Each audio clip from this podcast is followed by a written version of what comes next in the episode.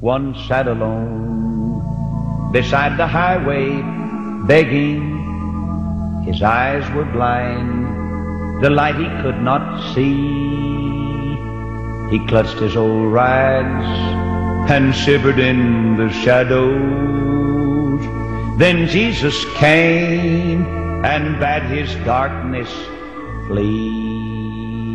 All right, When welcome Jesus back come- to another Sunday Sunrise on Chap Chat podcast. Uh, this Sunday is extremely uh, special to me uh, because I get the opportunity to be with um, a man I call Dad. Um, his name is Jim, and uh, he has a lot of history. um, I I am just excited. Uh, I traveled to Oklahoma to do this interview, and um, I, I really just want to hear his his life, his testimony, and uh, his wisdom that he has to pass down to me, and then the younger generations as well. So, um, Jim Kimball, it is an honor to have you on the podcast. Well, thank you. Uh, I uh, I go back a long ways to get my first memory of you.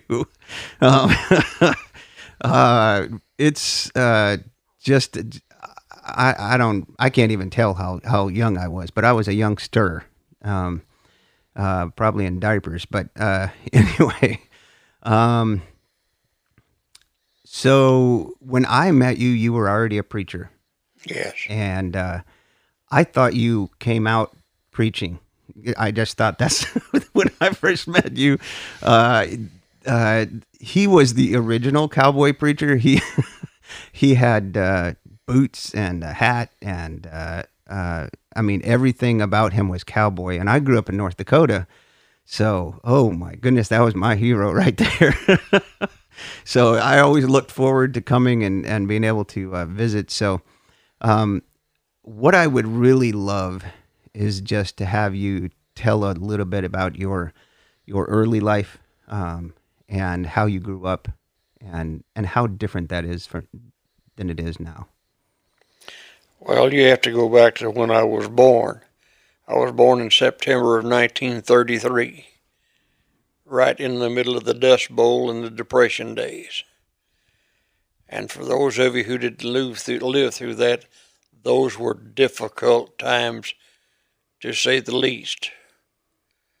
Life did not improve for us, for my family, the family that I was in, until into the 40s after the war started. And uh, to say that it was difficult is is putting it is putting it mildly. Uh, today we're all we, we all we've got to get food out for the kids, for the food out for the kids, for the food out for the kids. Okay, I understand that. Many times, at those younger years, from from 35 on, uh, we went to bed hungry. Mm. Uh, the summer of 36, I have to mention that. We lived in Skiatook, Oklahoma, one of the hottest summers on record. Mm. We never heard of air conditioning. we didn't know what a fan was. Wow. And we lived in a little two room shack in Skiatook, Oklahoma at that time. Mm. And uh, it, it was it was difficult. That's putting it mildly, to say the least. Mm. Men were out of work. hmm Uh, you you could buy a job. There there were no jobs. Wow. I watched my dad leave with a cardboard suitcase, suitcase and a few clothes to go north to make the harvest. Wow. He wound up in Pilgrim, Nebraska, Mm. working in the harvest up there. Eventually, he got a job in the local area there, and things got a little better. I started to school on Tuesday after Labor Day, 1939. Now, I wore a pair of shoes to school that my mother cut up a road map and stuck in the bottom of them because there were holes in the soles. Okay. Wow. Uh, that's what life was like in those early days. Eventually, we moved to Mannford, Oklahoma, out on a farm out in out in the country south of Mannford. That would have been in in 40, 41, somewhere along in there. Mm-hmm. And still, times were hard. They didn't get any better until after the war got started. We got some cows to milk and so on, and it got a little bit better. We left there in 45. My dad was a foreman on a big cattle ranch over east of Broken Arrow. And so I grew up on a cattle ranch. I was a cowboy. I broke horses, we worked cattle. Somewhere along the line in there, I started trying to rodeo some, riding broncs and bulls, trying to. Mm-hmm. And uh, I even clowned some rodeos. I worked the cotton mill here in Sand Springs, at Commander Mills. I worked there for a year. Now I'm coming up on 19 years of age, and things happened at the cotton mill that caused a bunch of us to quit. Hmm. The Korean War was going on. I could not buy a job. Wow. So I joined the Air Force. Mm-hmm. I was sworn in on the first day of August, 1952. Mm. Basic training at San Antonio at Lackland. October shipped up to Amarillo. Went to jet mechanic school there in 53. They kept me to teach jet mechanics. Mm-hmm. And so I was in the Air Training Command for basically five years. Wow. In November of 57, I transferred to the Strategic Air Command, SAC, at Schilling Air Force Base, Salina, Kansas. Mm. Crew chief on the B 47 jet bomber. I served in that capacity. I was a, f- a crew chief, a flight chief, a line chief.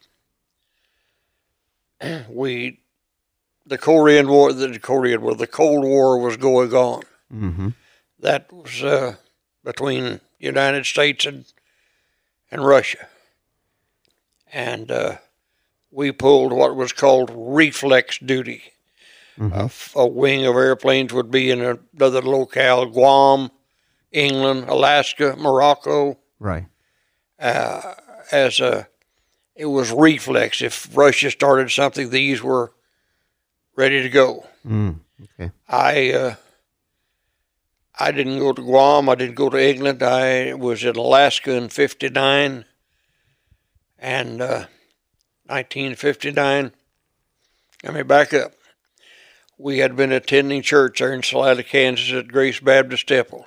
This is in the summer of 59, 58, 59. And so I was connected with the church. I got to Alaska. I'm flight chief, and things were pretty bad. And uh, on the 26th of September of 59, I had written a letter to to Brother Jane, the pastor at Salina, and I'd written a letter to Dorothy and asked her not to leave me. And asked, the, on the 26th of September was a Saturday. Mm-hmm. And I got the mail and I got a letter from Dorothy, got a letter from Brother Jane. Dorothy, she told me she wouldn't leave me, but she'd going to be some changes when Sergeant Kimball came home from Alaska. Brother Jane told me I needed to be saved. Mm. Well, to make a long story short, it was all day long. My roommate was Jim Bowie. he had gotten saved in Salina on Easter Sunday prior to that. Wow. I got in his locker and got his Bible. I didn't know how to read the Bible. I thought you read it like Zane Grey, chapter 1, verse 1. Right. So I started reading the Bible, Genesis 1 1. Mm. I'd read a while, pray a while, cry a while. Mm. This went on all day long. Jim came in about 10 o'clock at night, and I know I was in Exodus, drowned the Egyptians in the Red Sea when Jim, when Jim came in. That's where I was. Uh, And we sat there and talked, and about 2 o'clock in the morning, we went to bed, and, and uh, I got saved. I asked the Lord to come into my heart and save me, and He did. hmm, And life changed from that time onward. wow. And uh, I, I, I, I want to say this I'm not thumping my chest, okay? In Alaska, we, when we had three shifts, three crews, hmm and I was a flight chief on one crew. We spent three days on the alert pad. We, I, I, on the alert pad, we lived over in a hangar, and I was 50 yards from where nine B 47s with enough, armor, enough armament to blow half of the world away. hmm And I was responsible for them, the ground crews, and the flight crews when they came out there for alert duty and whatnot. And I, when I finished my tour of duty there in October of '59, and uh, I'm not going into the airplane, the KC-97 at, at Rapid City, but we almost died. All of us did. Uh, And uh, then in '62, I now I, I'm I back up. I'm saved. mhm. I got in church in Salina, and uh, was active. Dorothy and I were youth directors, and I was church clerk, and I don't know what. I did a lot of work at the church, Mhm. and uh, during that time, God began to deal with me about a call to preach. Mm. And I surrendered to preach. Brother Jane tried to talk me out of it, and and I told him that I didn't care what he said. I'd God called me to preach, so I was going to preach. Mm. Then in '60, I, I put in for a discharge on Air Force Regulations 3911. I think it was. I don't remember. Yeah, that's to get right. out and go to Bible college. Yeah. And uh, then in '62, I uh, I went to Morocco. Hmm. And I was, was supposed to be over there 90 days. I was only over there 44, and came back home. And uh, then in on the 24th day of August of that year, I was discharged from the Air Force, and we moved to Springfield, Missouri, Mhm. uh, to go to Baptist Bible College. Hmm. And uh, I built a roofing business. I had uh, 35 or 40 of the biggest builders in, in the Springfield area. Now, that encompassed a lot of area around there. I, we, my crew did all of their roofing for them. Wow. And uh, during that time, I I was pastor of the Calvary Baptist Church in Nixa. hmm Uh, we built a new uh, new Butler building, hmm 40 by 72. I say we, mostly Dorothy and I built it. Wow. But uh, when I went there, we had about 16 or 17 people, and uh, we got up to about 120, something like that. Had a lot of people saved. hmm Then in uh, in 1967, a friend of mine came here to Sand Springs to fill the pulpit for a guy who was out of town. hmm And he called me and told me, he said, Jim, that, that guy is leaving. That church is going to be open at Sand Springs. Hmm. So I uh, sent a letter and told them I'd be interested. hmm They wrote me back and told me they were not interested, that uh, they had all they wanted a candidate. Mm. And then uh, in January or February, something along in there, uh, they called me and asked me to come and candidate. and on the first Sunday of March of 67, Mm. I came here and preached and candidated that they called me to pastor. And we moved here, and I've been here ever since. Wow. And in that in that process, we had a private Christian school. We had a Christian school for I don't know, like forty two years. Mm. Uh, I guess that's about it. building program, build a new Sunday school building. Uh huh. Uh, 30 by a 100. Now, we did that uh, odd number. We tore an old church down down at Broken Arrow, and uh, the steel out of it carried the second floor of the Sunday school building we built. Oh, So that's why I had to build it 30 feet. That's why, how long the steel was. well, there you go. And uh, the lady that I'm married to right now, I lost my first wife 11 years ago. hmm We had four children, two, uh, three boys and and uh, one daughter. Right. And uh, my oldest son died, oh, 17 or 18 years ago. He was bereaved. And uh, and so that le- my I lost my wife, my first wife, 11 years ago. And the lady that I'm married to now is the mother of this dude that's running all we knew her, Ruby, Dorothy and I knew her in Salina. She was in our youth department. hmm Uh, we went to college together. Ruby and I graduated from college in the same class in 65. And my late wife, Dorothy, and Ruby's late husband, Richard, graduated together in 67 from college. Mm. And, uh, oh, that, that's about the story of the life as far as I know. Okay. now, what, what do you want to know? Is that it? Oh well, yeah, that's a that's a good overview. Uh, um, so some of the stories that I I remember hearing uh, about you um, when you were clowning. Um, I'm going to kind of go back and ask questions about some of those time periods, but uh, when I met you, there was a whole lot of clown still left in you. And, uh, tell, tell us a little bit about your clowning days. Well, I uh, this was in uh, this would have been in '51. I lived here in Sand Springs with my mother and dad, and was working at Commander Mills. And they had a roundup club. But back in those days, every little old town had a roundup club, and occasionally they'd put on a rodeo. Mm-hmm. So the Sand Springs had a roundup club, and they was putting on a little rodeo. And uh, I just said, well, I'm going to have some fun and try to clown this thing.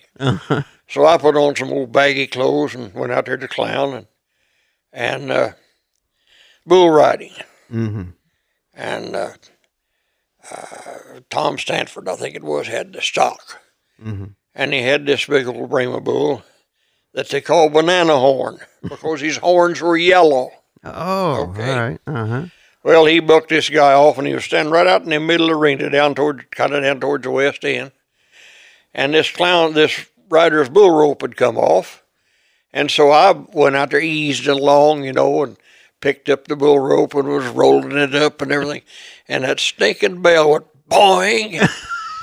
And that old bull turned around. I knew he meant mild violence to my delicate body.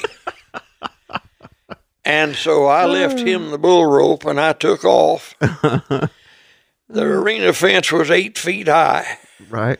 I knew I couldn't get over it, Right. but it was about six inches off of the ground. Mm-hmm. I went under it, lengthwise, Right. just as he hit the fence. Mm. And uh, that was my first experience at clowning. I liked it. Right. And uh, so I went on H.D. Lee Company at Kansas City, Missouri. Uh huh. I have two clownette from outfits from them, pants and shirt. Mm-hmm. Still have them. Wow. And uh, so I clowned rodeos here in Sand Springs, Tulsa Trail Riders, Sapulpa, uh, Ben Ben Johnson Memorial at Olegall, uh, several around here. Mm-hmm. And uh, then I went in, I'm in the Air Force. I'm still clowning in the Air Force. Wow. And uh, I'd come home. They'd have one on Memorial Day weekend. It'd always be a rodeo around here somewhere. Right. Fourth of July, Labor Day, September. Always be a rodeo somewhere. Right. So I'd be clowning here, Sand Springs, Tahlequah. I clowned rodeos down at Tahlequah. Uh, in August of '54, I clowned Jake Mitchell and I Mm-hmm. clowned the top of Texas rodeo at Pampa, Texas Wow.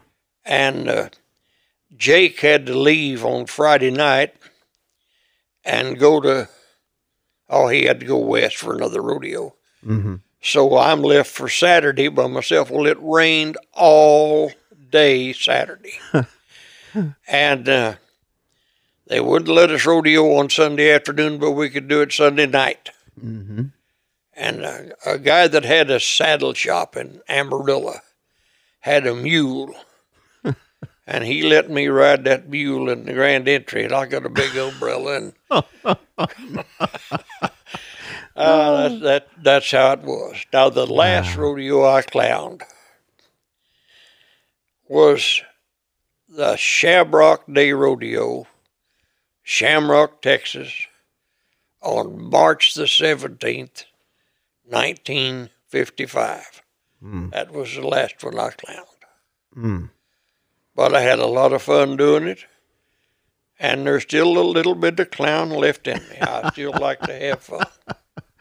Okay. Oh yeah, yeah. There is. Uh, I could go into story after story of of the clown that I that is still left in you. Oh, and you have you brought a lot of laughter to a lot of people, I don't know especially yourself. Now, I, I can fill you in some. Back when I was a kid, Uh-huh. okay, we hunted and we fished. Right. A lot of times, what we caught fishing Mm-hmm. Or what we got hunting Mm-hmm. is what we had to eat. Right. Yeah. Now this is this is probably this is probably 42 might be 43 in that in that time frame Mm-hmm. we lived on that farm south of Mannford a place called Fish Creek Right. and there was a wild hog and he was blind Oh. that roamed that part of the country. And and we didn't have much to eat. And Dad and I went out and hunted that stinking hog all day long. Wow.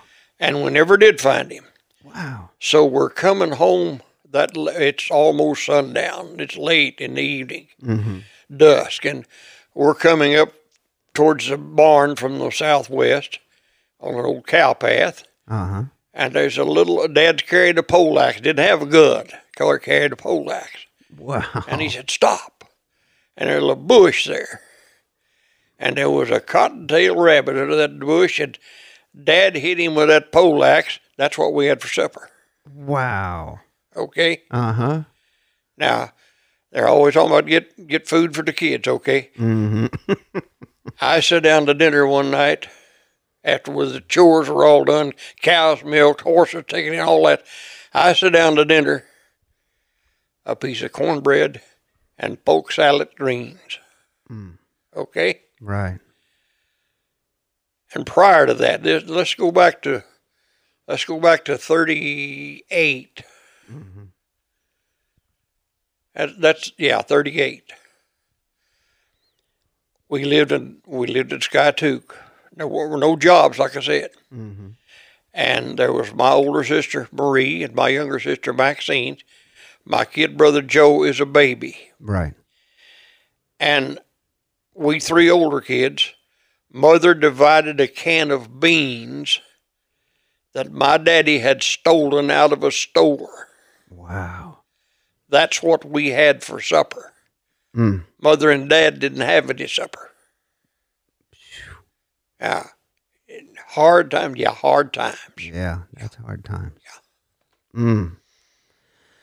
So, uh, one one of the times that I now in in your clown days, um, you you had like a a barrel, and this is just stories I'm recalling, but you I didn't have a barrel. you didn't use a barrel. No. And now I, I heard about a scar you got from your chin all ar- around.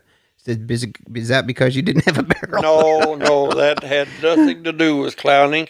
Oh, really? That was okay. an injury on a construction job. Oh, I got you. This this is at Salina. There was a they they were building a a, a a a grain elevator, but it wasn't a silo type. It was a long thing. It was Oh, right. 150 feet, Mhm. and they set preset preset concrete walls, and there was a they put braces on them to hold them up, and and my job was to take those braces down. Right. And the ladder slid out from under me, Oh. and caught my chin on one of those snap ties, and and cut it pretty bad, knocked me out. Mm. And they took me to the doctor, and and uh, I come to and everything. I told him, I said, put a band aid on it, and I'll go on home. I said, I can't. Your jawbone's showing. Oh, yeah. So that's how that happened. Had I nothing see. to do with clowning. Oh, I got you. I didn't get hurt clowning but one time. really. Yeah. Mm. Well, now you got to tell the story. How'd you get hurt clowning? Well, here it was here in Sand Springs, Uh huh. and uh, Tom or whoever it was had the doc had this old white faced bull in the rodeo string Mm-hmm. that was called Butch. Right. Uh, if you ride him, you probably win second or third money. Right. Butch wouldn't hurt you on a bet. Really. But we had this guy. His name was. I better not give his name. I'll protect the innocent. There you go. but he wanted to he wanted to be a Mexican fighting guy, so he rolled his hat around and got him a cape and all that, and got out there and got to fooling with old Butch, and got him on the prod, Oh no. and they couldn't do anything with him, Oh. and the pickup men were afraid to rope him and drag him out of the arena. Right. So down on the west end at the catch pens, they had the catch pen on the right where they took the riggings off of them. Mm-hmm. and to the left of that was an alleyway that went back into the back where they kept them pinned up. Mm-hmm. And uh, it was about, oh, 10 feet wide, I guess that was. So I told Eldridge, my clown buddy, Mm-hmm. I said, I'll get old Butch after me and, and uh, take him up in there and, and go over the fence before he gets me in the carcass bed. Right. So I got him after me, and I wasn't watching. And I looked up, and they had both of those sticking gates open. Oh no. So I started in the, into the where they took the riggings off, and I duked the other way. Well, Butch didn't duke duck. He hit me right in the rear end and knocked me down and run over him and stepped on my leg and my shoulder and mm. messed up my forehead a little. That's the only time I ever had a bull hurt me clowning. Wow. Okay, so fast forward to the time where you're in Salina and things are getting a little rough. And I remember hearing a story um, where the, the preacher would come out to try and visit you, and you didn't want nothing to do with the preacher. So you tell me, tell me what your tactic. Well, we knew Thursday night was church visitation, and Uh huh. and uh, we didn't want to go to church. I wasn't interested in church. Shoot, I was, you know. Having too much fun, right? And so we'd turn the lights out and lay down on the floor and watch television. Oh, and that would keep them from knocking on your door. Yeah. Oh, I see. oh, that is just awesome. Mm-mm-mm. Okay, so um, then things get bad, right? And in Alaska, that's when you realize I really, Yeah. I, I have to make a change, Yeah. right? And God, God must have sent his uh, his A team because he sent Jim Bowie. Well, uh, Jim Jim was a was a fine guy. right. Uh, we worked hard. He was my assistant, Mm-hmm. and uh, full blood Cherokee Indian from down in Poteau. Oh wow. and uh, he'd gotten saved on Easter Sunday prior there in the church of Salina, and uh, that was that was a long day. I I did I got that letter from Brother Jane. He sent me one of Ford Porter's tracts, God's Simple Plan of Salvation. Right. Ever hear of it? Yeah, I've heard of it. and uh, I read that tract a lot. And I, they had a down in the hallway. We lived in what was called a Sacraf barracks, Mm-hmm. and downstairs they had a rack where they kept Bibles and tracts and stuff like that. You know. Hmm. Well, I went down there to get one of those little old New Testaments, but there wasn't any. Oh wow. So I went back later. I'm going to go to the library and get a check out of the Bible. Got to the library and the librarian was gone that day. He wasn't there. So that's when I jiggled Jim's locker open and got his Bible. That's how come he'd have his Bible out. Yeah. Wow, I gotcha. Wow. So, uh, so your pastor, uh, uh, uh, brother Jane, um, he tried to talk you out of being a preacher because I don't know why. He just, you know, he knew. Finally, he told me, he said, Brother Kimball, he said, if you do what God had in store for you in life, you'd turn around and run right now. well, here I am a lot of years later, and I believe I would have. yeah, you're right. Uh, There have been yeah. some ups and downs. Yeah, yeah, and man, I I think that um, if if you can be talked out of it, then You ain't called. that's right. That's right. Yeah, My worry is there's there's too many today that Mama called and Papa sent yep.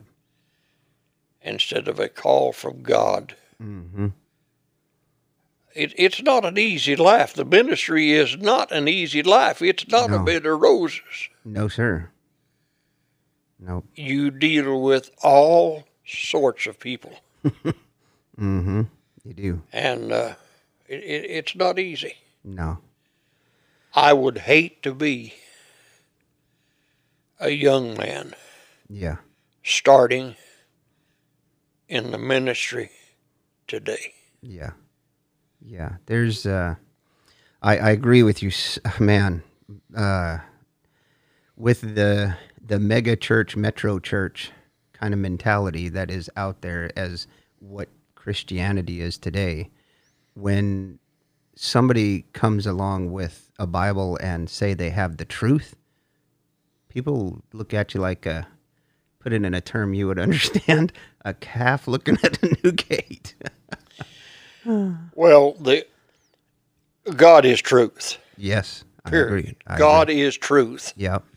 and His word is written truth. Yes, sir. Our Lord Himself said, "I am the way, the truth, and the life. No man cometh unto the Father but by me." Now, uh, you can take that, try to dissect that, and get mad at me for saying it, but that's the only way you're going to get to heaven is through the precious blood of Jesus Christ, washing away your sins. That's the truth. That's the only way you're going to get to heaven. yes, sir. Now, hmm. there, there, somebody I read or heard or whatever, all roads lead to Rome. Well, hmm. all roads don't lead to heaven, honey. They ain't but one going to get you there. yes, sir. That's true. And that's something that uh, is happening in this generation. It's been happening for a long time, but it's in America. I, sh- I should say. I should put it that way.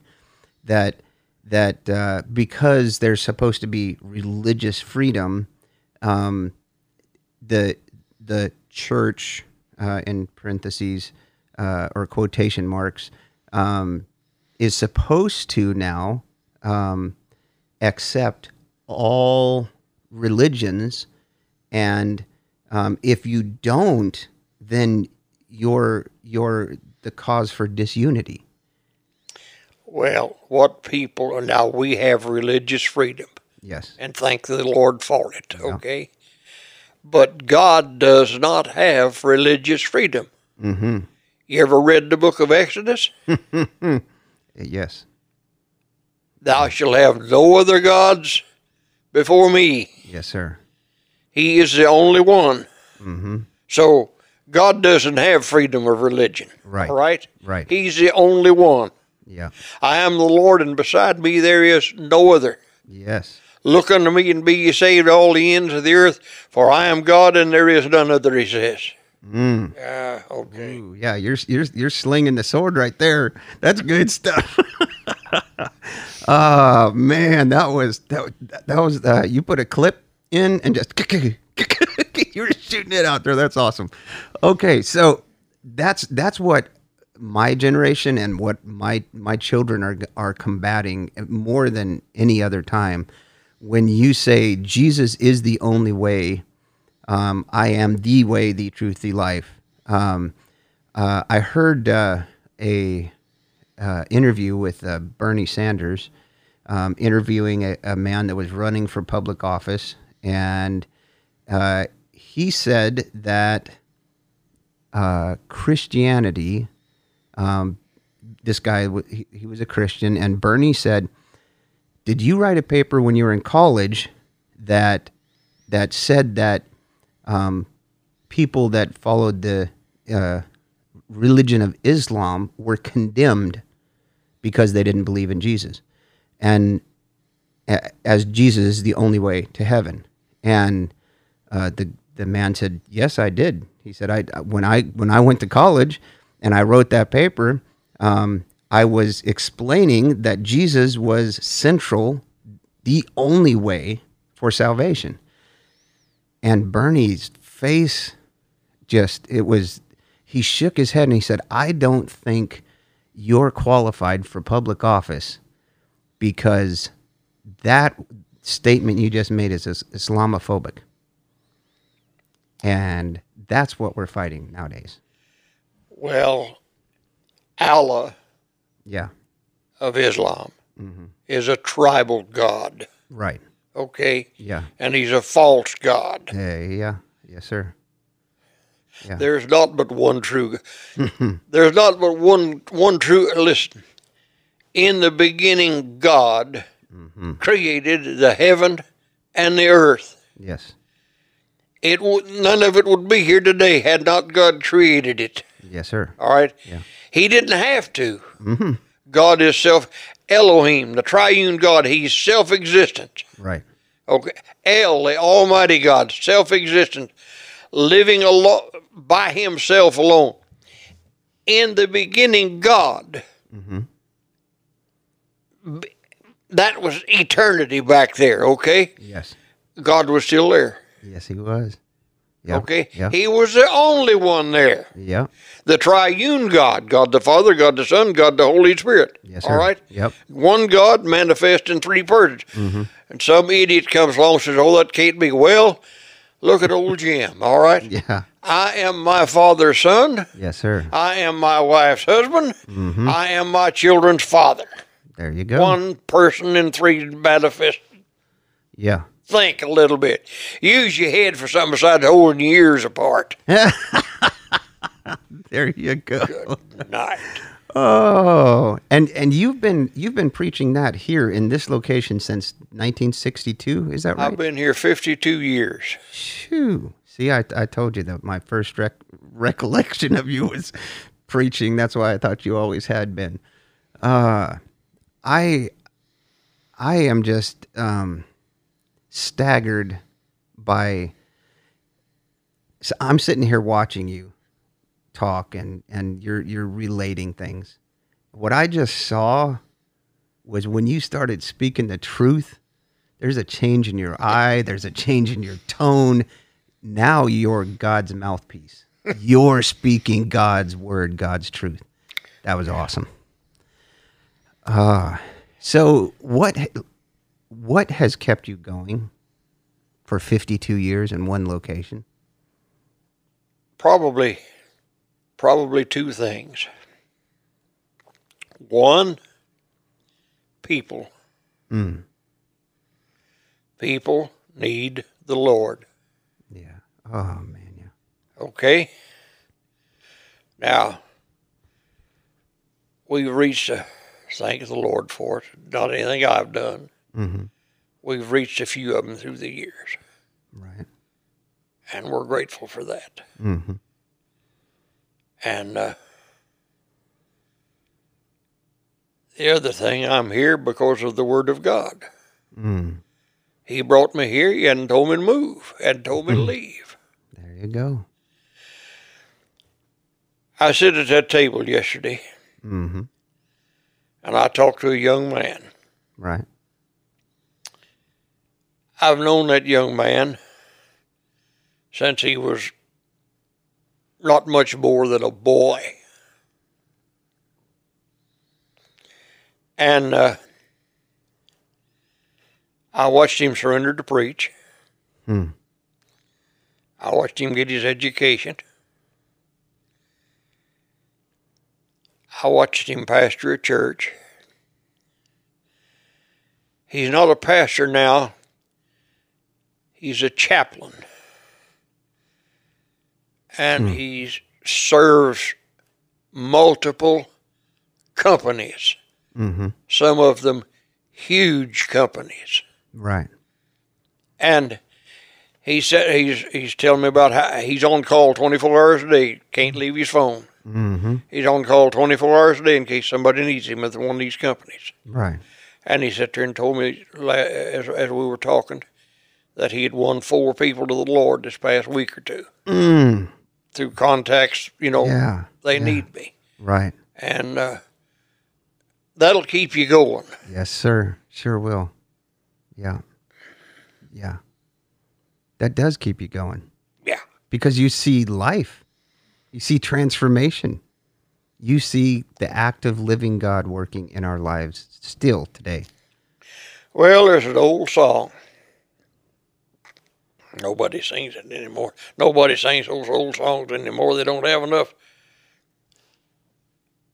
beat to them. Mm-hmm. I know a little bit about beat. I haven't always been a Christian. I didn't get saved till I was 26 years old. Right. And uh, I, my past life ain't good. Okay, I'll just leave it that way. Mm-hmm. But this stuff that they call church music today,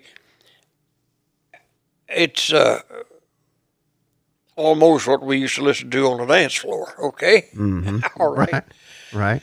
Those old hymns. Yes. A ruler once came to Jesus by night Mm-hmm. To ask him the way of salvation and light.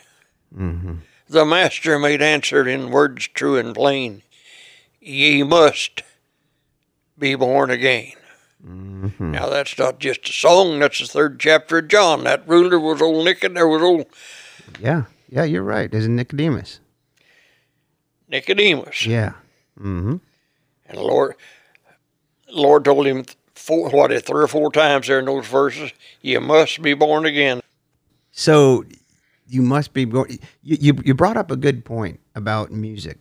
Um, there's there's very few songs nowadays that that strike you like a hymn does, an old hymn, um, with with the lyrics that just point you to Jesus, grow you in your faith, uh, encourage you, and and like you said, that's not just a song. That's a third chapter. It, yes, you're right. It's God's word in a song, right? Right. Very rarely does do you run across music like that nowadays. Well, we watch some things on TV here, we do. hmm And uh, some of this music is nothing is nothing short of junk. Right. It's the same stuff over and over and over again. Yeah. There's nothing like Amazing Grace. Mm. How sweet the sound. Yeah.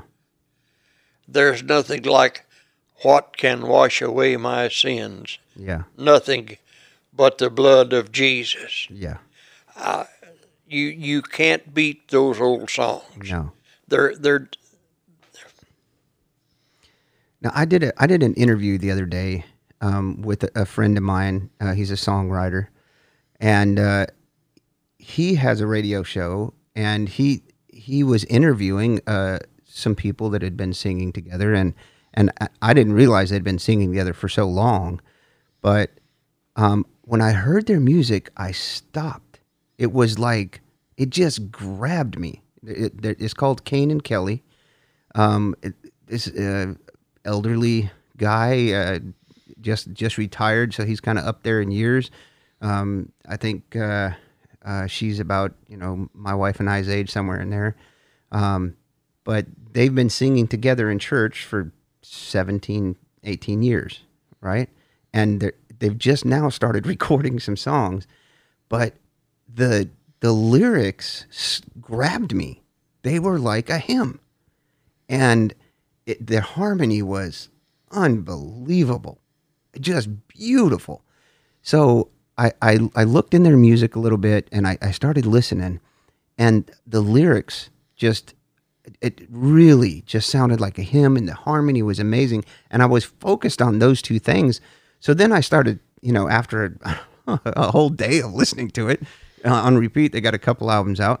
Um, then I started stepping back and kind of looking at the music, and all they have for music uh, in 90% of their songs is a guitar.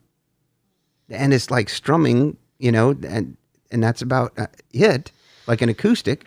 And sometimes I'll have a little bit of a bass um, uh, thumping back there.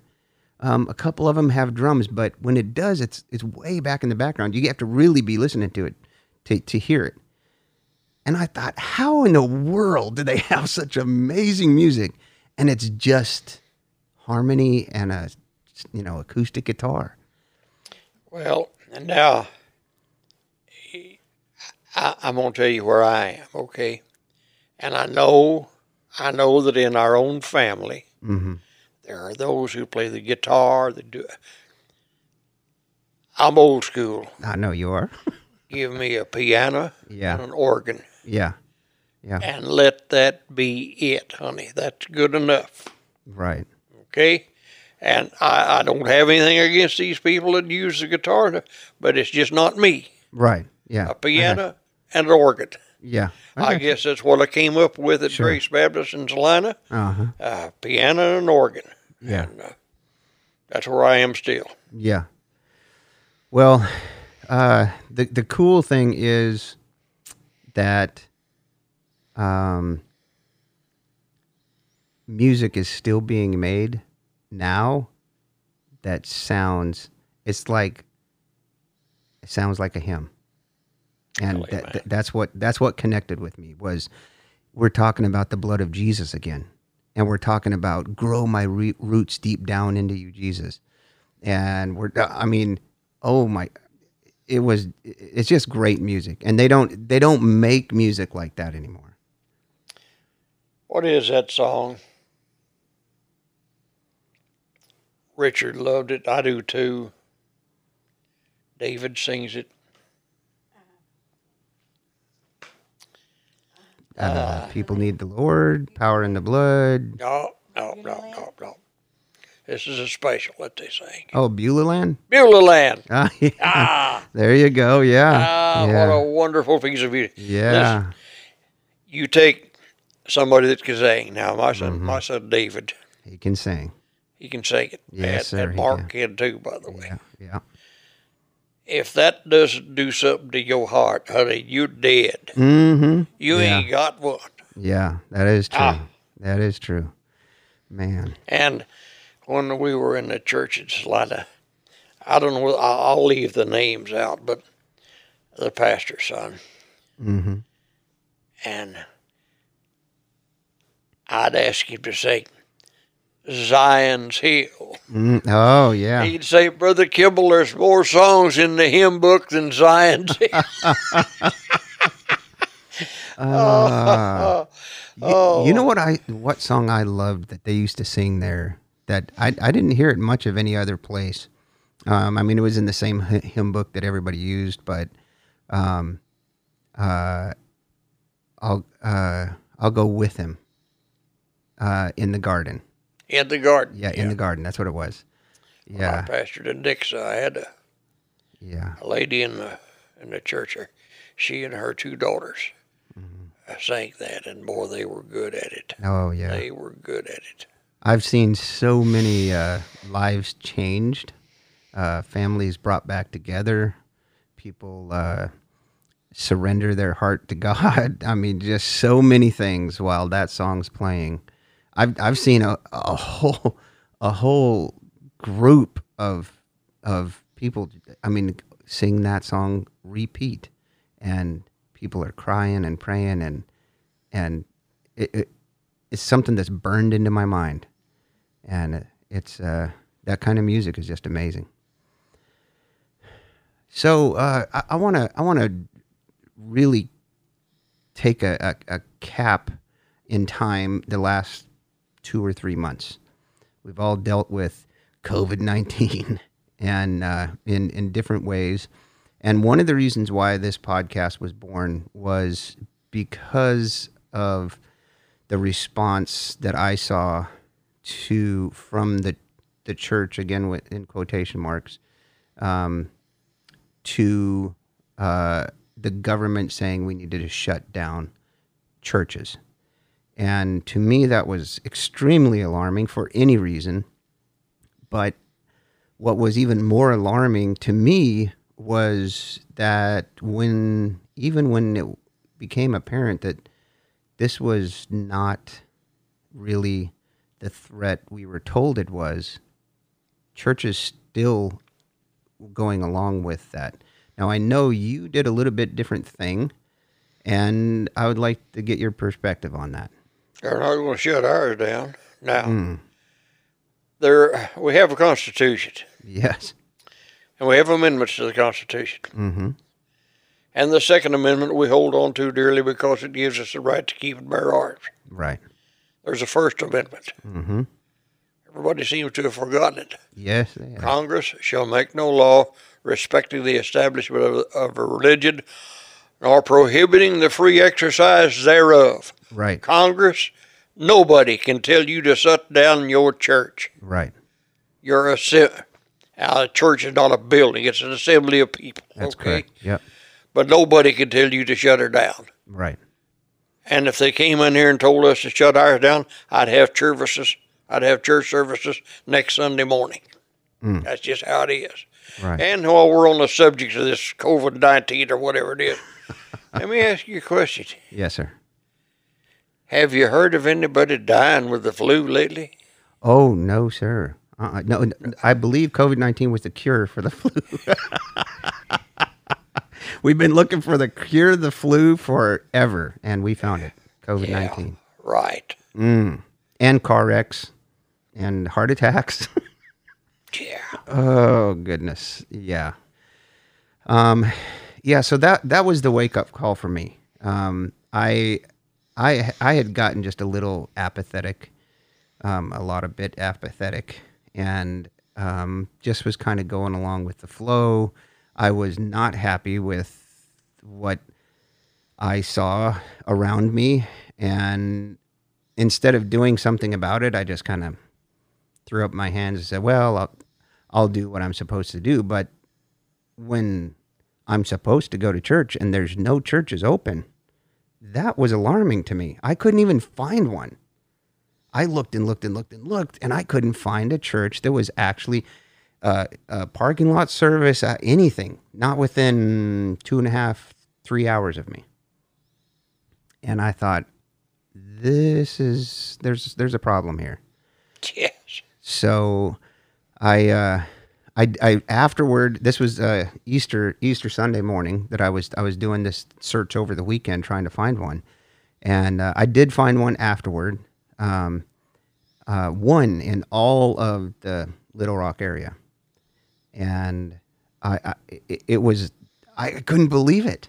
I just I just could not believe it. Now, now then I started looking at my background and and the story that I shared on the last uh, Sunday sunrise on Chap Chat of you know the the school and and the, the the you know government basically saying you can't have a Christian school in your church and you have to be licensed. And um, I went back to that and I thought this is so much like that. Only every only this time everybody's going along with it.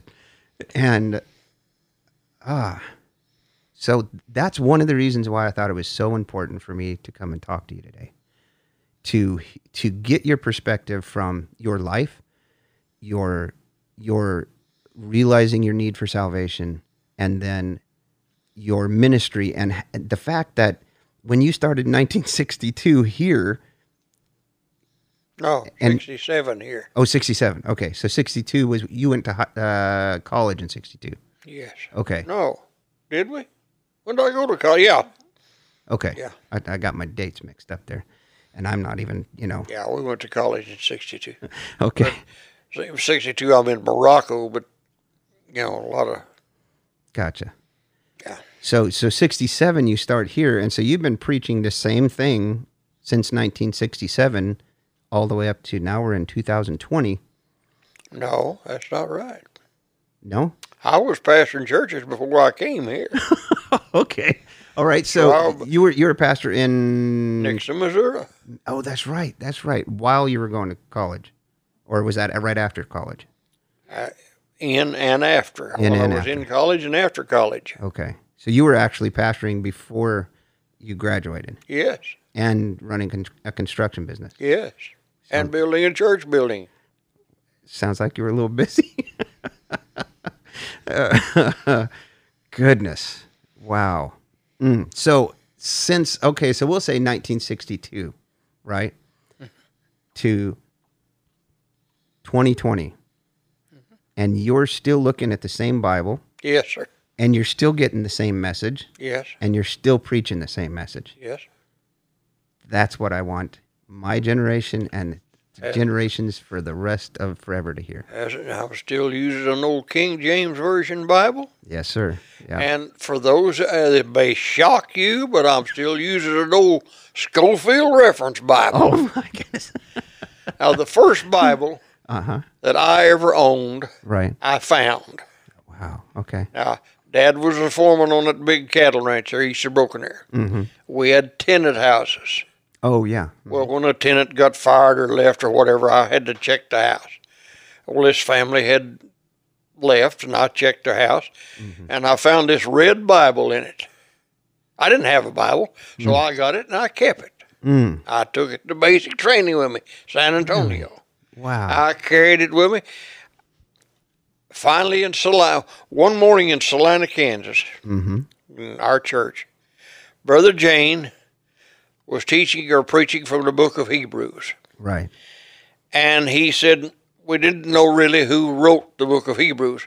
Well, over in the back of this Bible that I had, Uh-huh. it said written by Timothy or whatever. And so I run down there to tell my pastor who wrote.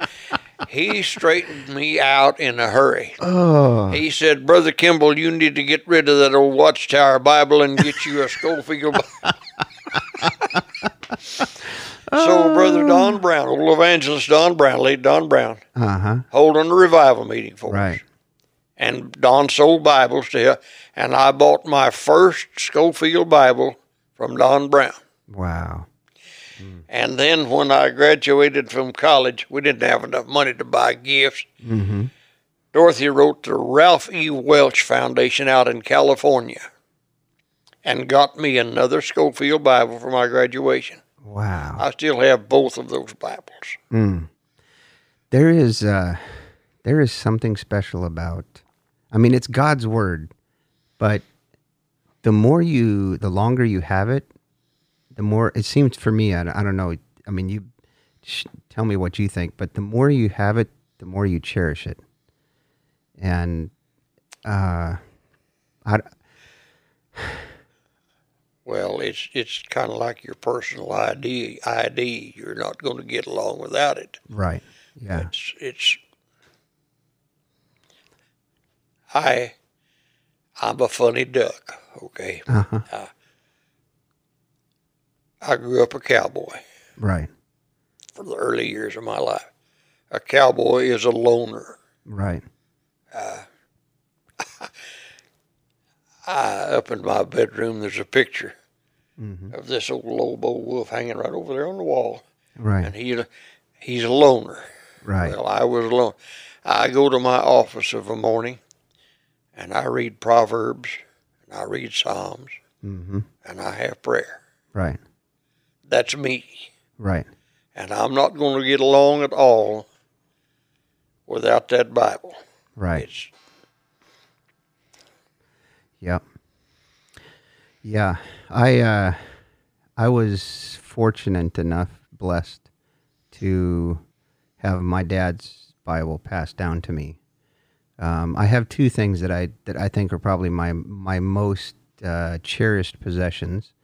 Um, one is his Bible, and I was reading it. Uh, we all sit around, my family and I sit around at night, and we all we you know the kids can all read now pretty good, and so we all have a Bible, and we go around in a circle and read. Each person read a verse, and I I get to read out of my dad's Bible, and it's worn, and the the pages are yellow, and it's got all his little markings in it, and uh, I, I feel like I I get to carry on a a very valued um, piece of truth to and pass that on to my children.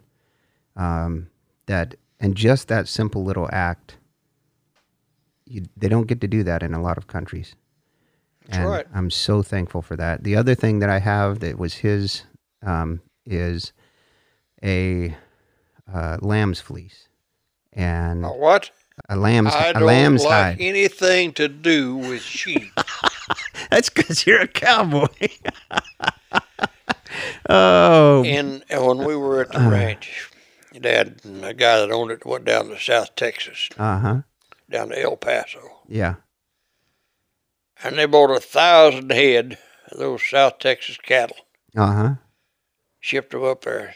Some of them so poor they had to stand cross-legged to make a shadow. But they bought 500 head of sheep. oh. Now, why they did that, I will never know. Mm. Mm-mm. Now, we trailed over the cattle out to the ranch, but the sheep, you can't do that. Right. And they un- we unloaded them in the shipping yard there at Mannford, at, at Coweta Uh huh. at, uh, one evening late. The sun was going down. Well, you can't leave them there. Every dog in town to have him a picnic. So, Right. so we're going to haul them out to the ranch. Uh huh. And and Dad had a truck, and our friend Ralph Lemerson had a truck, and we're going to haul those sheep out. So we're loading. up.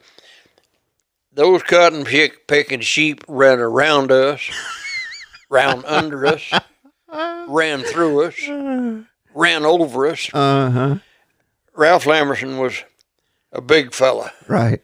He tipped the scales up there pretty good. and one of those old ewes hit old Ralph in the chest and knocked him down, and then a whole bunch of them run over him. Oh no. I don't like sheep. I, I just don't haul them stakes all night long. Mm. Took us to haul them out there. Wow. And then, no, I don't like sheep. Yeah, they don't think like cows, do they? They don't think at all. They ain't got Yeah. anything to think with. Ah, and, and then Jesus calls us sheep. A good fit. We don't. Most of us don't think anymore either. Oh, That's what I said a while ago. that is the You truth. think, use your head for something side old than years apart. Right. Uh well, man, I it's it's been an honor to have this conversation. I I appreciate I appreciate your time. and uh, that you're giving me the high sign we're done. So uh I I am going to uh to uh just say thank you for for sharing the time with us and uh I hope that this will be a blessing to so many people in so many places, and uh, I, I, I just, I really do appreciate you. His grace and His love were gathered by blue Galilee to listen with joy. A word about the chap, Brian Graves, and the Chap Chat podcast. I'm the chaplain for Fearless Rock, Adam Brown Underwater Memorial. You can find out more about Fearless Rock and Adam Brown on the Facebook page and YouTube, or by reading the book Fearless The Undaunted Courage and Ultimate Sacrifice of a Navy SEAL Team 6 operator, Adam Brown, by Eric Blehm. You can find Fearless wherever books are sold, on Amazon, and the audio version is available on Amazon Audible. Fearless is the true story of Adam Brown. Real life. The good, the bad, the ugly. His fearlessness, his failures, victories, and the legacy of Adam Brown. I'm the chaplain at vetchurch.org. Website is vetchurch.org and Facebook vetchurch.org. Vet Church is specifically geared for active duty military and veterans to address the question of faith from a military perspective and provides avenues of growth in faith, like the Armory podcast, available on Spotify. There's also a Vet SOS hotline on vetchurch.org to connect with the average 22 veterans a day considering taking their own life. If life is dark or you have questions about faith, please call 501 271 8330. That's 501 271 8330.